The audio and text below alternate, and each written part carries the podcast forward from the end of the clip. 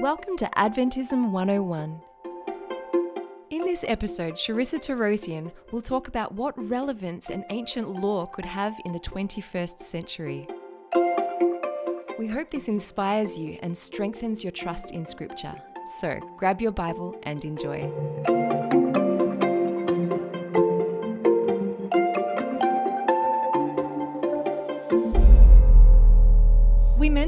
Matt mentioned in the last session, as in the Q&A, about how if there was just one generation that would follow God's laws in sexual purity, just one, we could do away with all sexually transmitted diseases and the world would be a much happier place.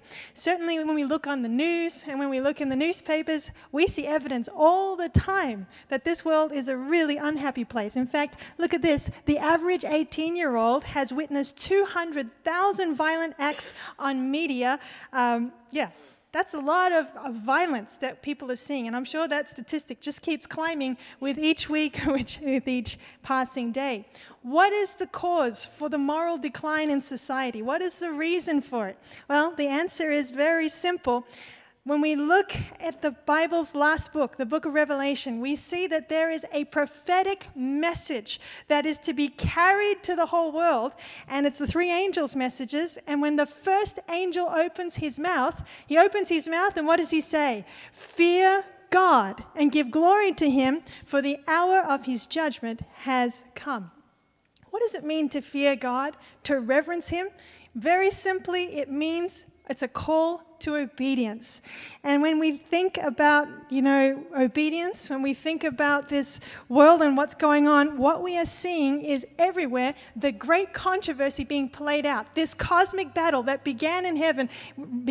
Justin's going to share more about it in another episode later this week. But this cosmic battle that began in heaven has come down to this earth. This world is a battle zone, and we're seeing you and I have choices to make every single day. Will we fear God and give glory to him? Or will we follow the crowd? Will we do what the powers of this world want us to do?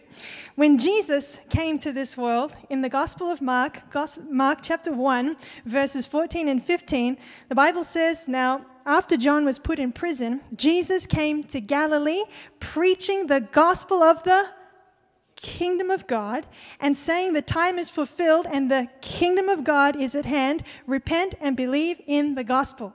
I heard a really wonderful presentation on the kingdom of God just recently, and so I thought I'm going to try and frame this talk on the law of God in terms of the kingdom of God, because when you and I hear the word kingdom of God, we don't really get that excited because we don't really know what a kingdom means. So for those who would have heard Jesus speaking, they understood that a kingdom has a King. And we have in Jesus a wonderful King. Amen?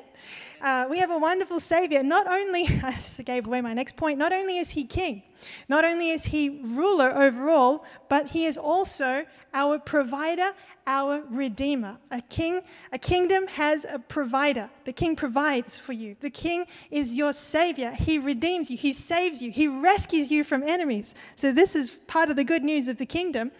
But not only that, how can we fear God in terms of him being our King? How do we reverence him?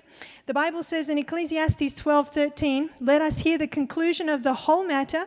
Fear God and keep his commandments, for this is the whole duty of man." We look around us and we recognize that every single human being needs a heart transplant, because the Bible tells me that my heart is desperately wicked.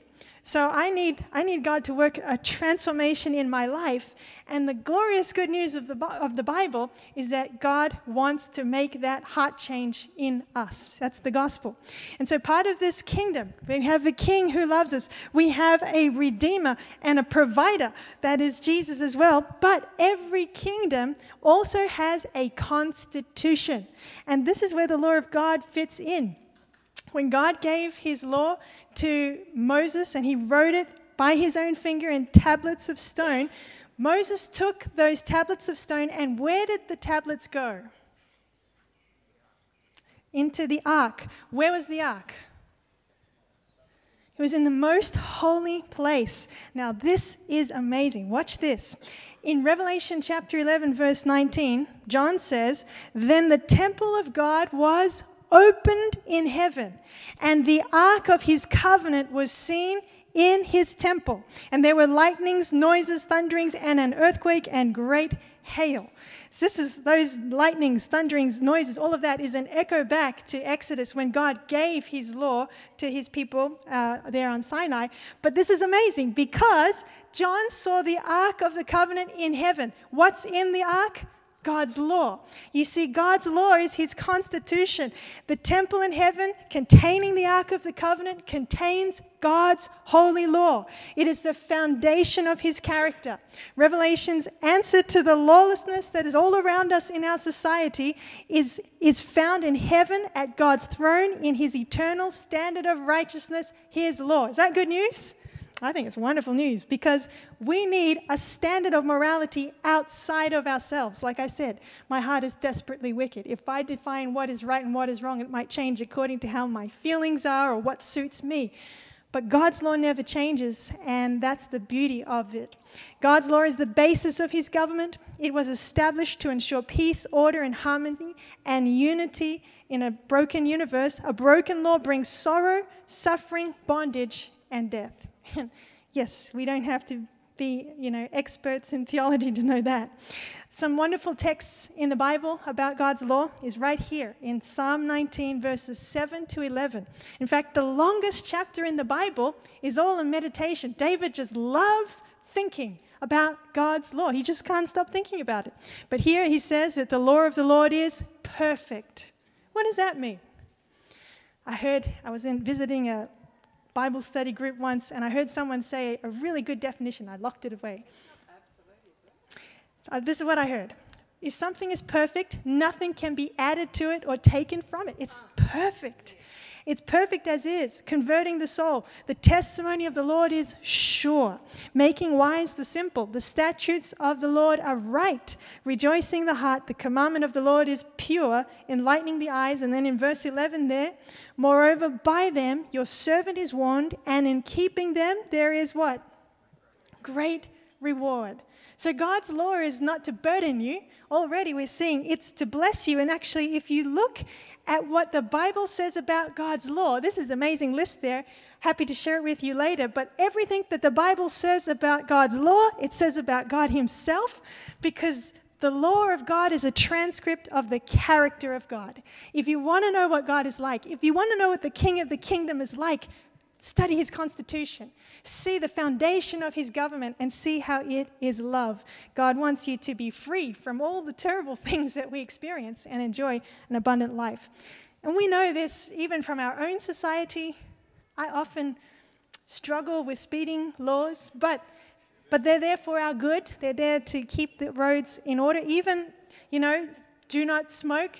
That's to protect the people around you as well. So we understand this. In fact, I couldn't find, I did find it, but I didn't want to change my wording here on this graphic. But in December 15, 2020, a 38-year-old woman fell to her death at this park from that point right there in Victoria's Grampians National Park as she actually got over the safety barrier because she was trying to pose for a photo. She lost her balance and fell. It was terrible. But the law of God is like a safety barrier. It's keeping us safe from all the terrible things that could harm us and hurt us, which is why I loved, I was listening to the presentation in the young adult tent last night by David Asherick, and he highlighted that God's law doesn't begin with what many people think in verse 3, you shall have no other gods before me. It begins before that in verse 2, I am the Lord your God who brought you out of the land of Egypt, out of the house of bondage. I've set you free. Now because you are free, this is what freedom looks like. You won't have any other gods before me because you have me. That you can see actually as you look through the Ten Commandments, and I encourage you to take some time later to just reflect on how they are written really in the language of promise. When we say yes to Jesus, we say no to everybody else. And the Ten Commandments are almost like wedding vows saying, yes, I want to keep myself for him and him alone. It's a safety barrier for us. Jesus summarized the whole law in Matthew 22, verses 35 and 40. He said, "You shall love the Lord your God with all your heart, with all your soul, and with all your mind. And this is the first and great commandment. And the second is like it. You shall love your neighbor as yourself. On these two commandments hang how much? All the law and the prophets." And I love how someone described it to me when I was a kid. It's like a door that hangs on two hinges. On these two commandments hang all the law and the prophets. We could just keep going through, and I'm going to fly through these. James 2 talks about how God's law is described as the law of liberty, a law of freedom. That's the kind of law I want to be obeying. In 1 John 3:4, the Bible says that whoever commits sin also commits lawlessness, and sin is lawlessness. So it is by the law gives us that standard by which we can actually define what sin is. It's the breaking of God's law. It's ignoring what God says. So just as a mirror doesn't do anything to us except show us where the defects are in our lives, so too God's law is that great mirror. We stand before it, we see where our insufficiencies, we see where we fall short of God's divine standard. And when we look at that mirror, the purpose of the law is to point us to our need of a Savior. And this is the gospel of the kingdom, because there is a Savior, there is a King. There is a Redeemer who loves you, and he will save you. If you come to him and confess your sin and repent, he wants to shower you with his love, and he wants to forgive you, cleanse you, and empower you to live for him. In Ephesians 2, 8 and 9, we're reminded that we are saved by grace through faith and not of ourselves. It is the gift of God, not of works. So then, does that mean that we can disobey God's law? No. The Bible says in Romans 6, 14 and 15, "Shall we sin because we are not under law but under grace?" Paul answers his own question. I'm so glad he did. "Certainly not," he says. And Billy Graham was once asked, "Some religious people I know tell me that the Ten Commandments are part of the law and do not apply to us today. They say that as Christians we are free from the law. Is that right?" And this was the answer. "No, it is not right, and I hope you will not be misled by these false opinions. It is very important to understand what the New Testament means when it says that Christians are free from the law. It certainly," he says, "does not mean that they are free from the obligations of the moral law of God and are at liberty to sin." If you agree, you can say amen. I agree with him. And so I love how C.D. Brooks, famous Adventist preacher, explained the relationship between law and grace. It is by the law gives us the standard of God's character, but it is by law that we understand what sin is, because sin is lawlessness. It's the transgression of the law. And so because of sin, we need God's grace extended to us. And part of that amazing grace, that whole grace is encapsulated in a Savior who came to live and to die for us. He took our place. This is the gospel. The gospel is Jesus. Amen. And this is why preachers exist, to preach the gospel, because Jesus said that we should, to the whole world before he comes. And churches are established so that the gospel can be preached as well. If we do away with the law of God, then there is no definition of sin. Then there's no need for grace if there's no sin. There is no Savior. There's no need for Jesus to die, because we don't need God's grace, because no one has sinned, because there is no law. The gospel is no longer good. There is no gospel anymore. The preachers can pack up and go find other careers, and we should close all of our churches down as well. So you can see how foundational God's law is to his kingdom. As I come to land very shortly, Jesus says in Matthew 5:17, "Do not think that I came to destroy the law or the prophets. I did not come to destroy, but to destroy." Is that what he said? He said, "I did not come to destroy, but to fulfill." He filled the law up with meaning. And if you were listening at the last presentation last evening about the Sermon on the Mount, you heard how Jesus took took it to a new level. He filled it up with meaning. In Romans 7:7, again, shall we sin? Is the law sin? Certainly not. On the contrary, I would not have known sin except through the law, for I would not have known covetousness unless the law had said, you shall not covet. Two more points. Part of a kingdom, you have a king, you have a provider and a redeemer, you have a constitution, but a kingdom is also made up of people. And in God's kingdom, look at what it says in Revelation chapter 14, verse 12. Here is the patience of the saints. Here are those who keep the commandments of God and the faith of Jesus. Those who are part of God's kingdom uphold God's constitution, God's law of liberty. Another one, Revelation 12:17. The dragon was enraged with the woman, and he went to make war with the rest of her offspring who keep the commandments of God and have the testimony of Jesus Christ. Last point, you have a king, you have a provider, redeemer, who has a wonderful constitution. There is a people in his kingdom, and he has a place. Every kingdom has to have a place. And so the last point here, look at this, Revelation 22, verse 14. Blessed are those who do his commandments, that they may have the right to the tree of life, and may enter through the gates into the city. If you want to be part of God's kingdom, we should love God's law, because those who love his law, they have entrance into his eternal kingdom. And so we see that the law is perfect. The law of God is so perfect that it could not even be changed, so that Jesus didn't have to die to redeem us. Because the law would not change, the law remained unchanged. Jesus came to die for us. So he took the penalty of the broken law upon himself. The wages of sin is death, but the gift of God, the gift of the King, is eternal life through Jesus Christ our Lord. And Jesus' appeal to you and I today, it's still before lunch, is if you love me, keep my commandments. Our obedience to him and his constitution is our love response to him.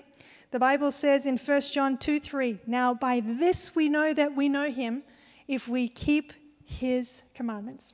And my last slide is this one.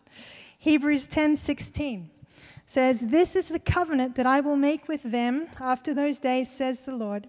I will put my laws into their hearts, and in their minds I will write them.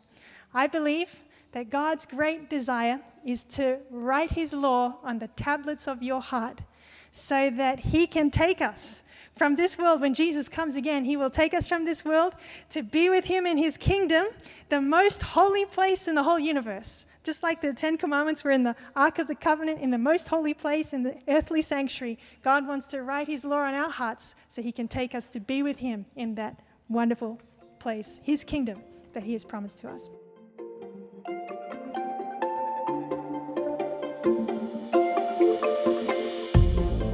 Thank you for listening to Adventism 101. If you like this talk, make sure you tell your friends. You can subscribe on Spotify, Apple Podcast, or wherever you're listening right now. This conversation was brought to you from the North New South Wales Evangelism team and recorded during Big Camp 2022.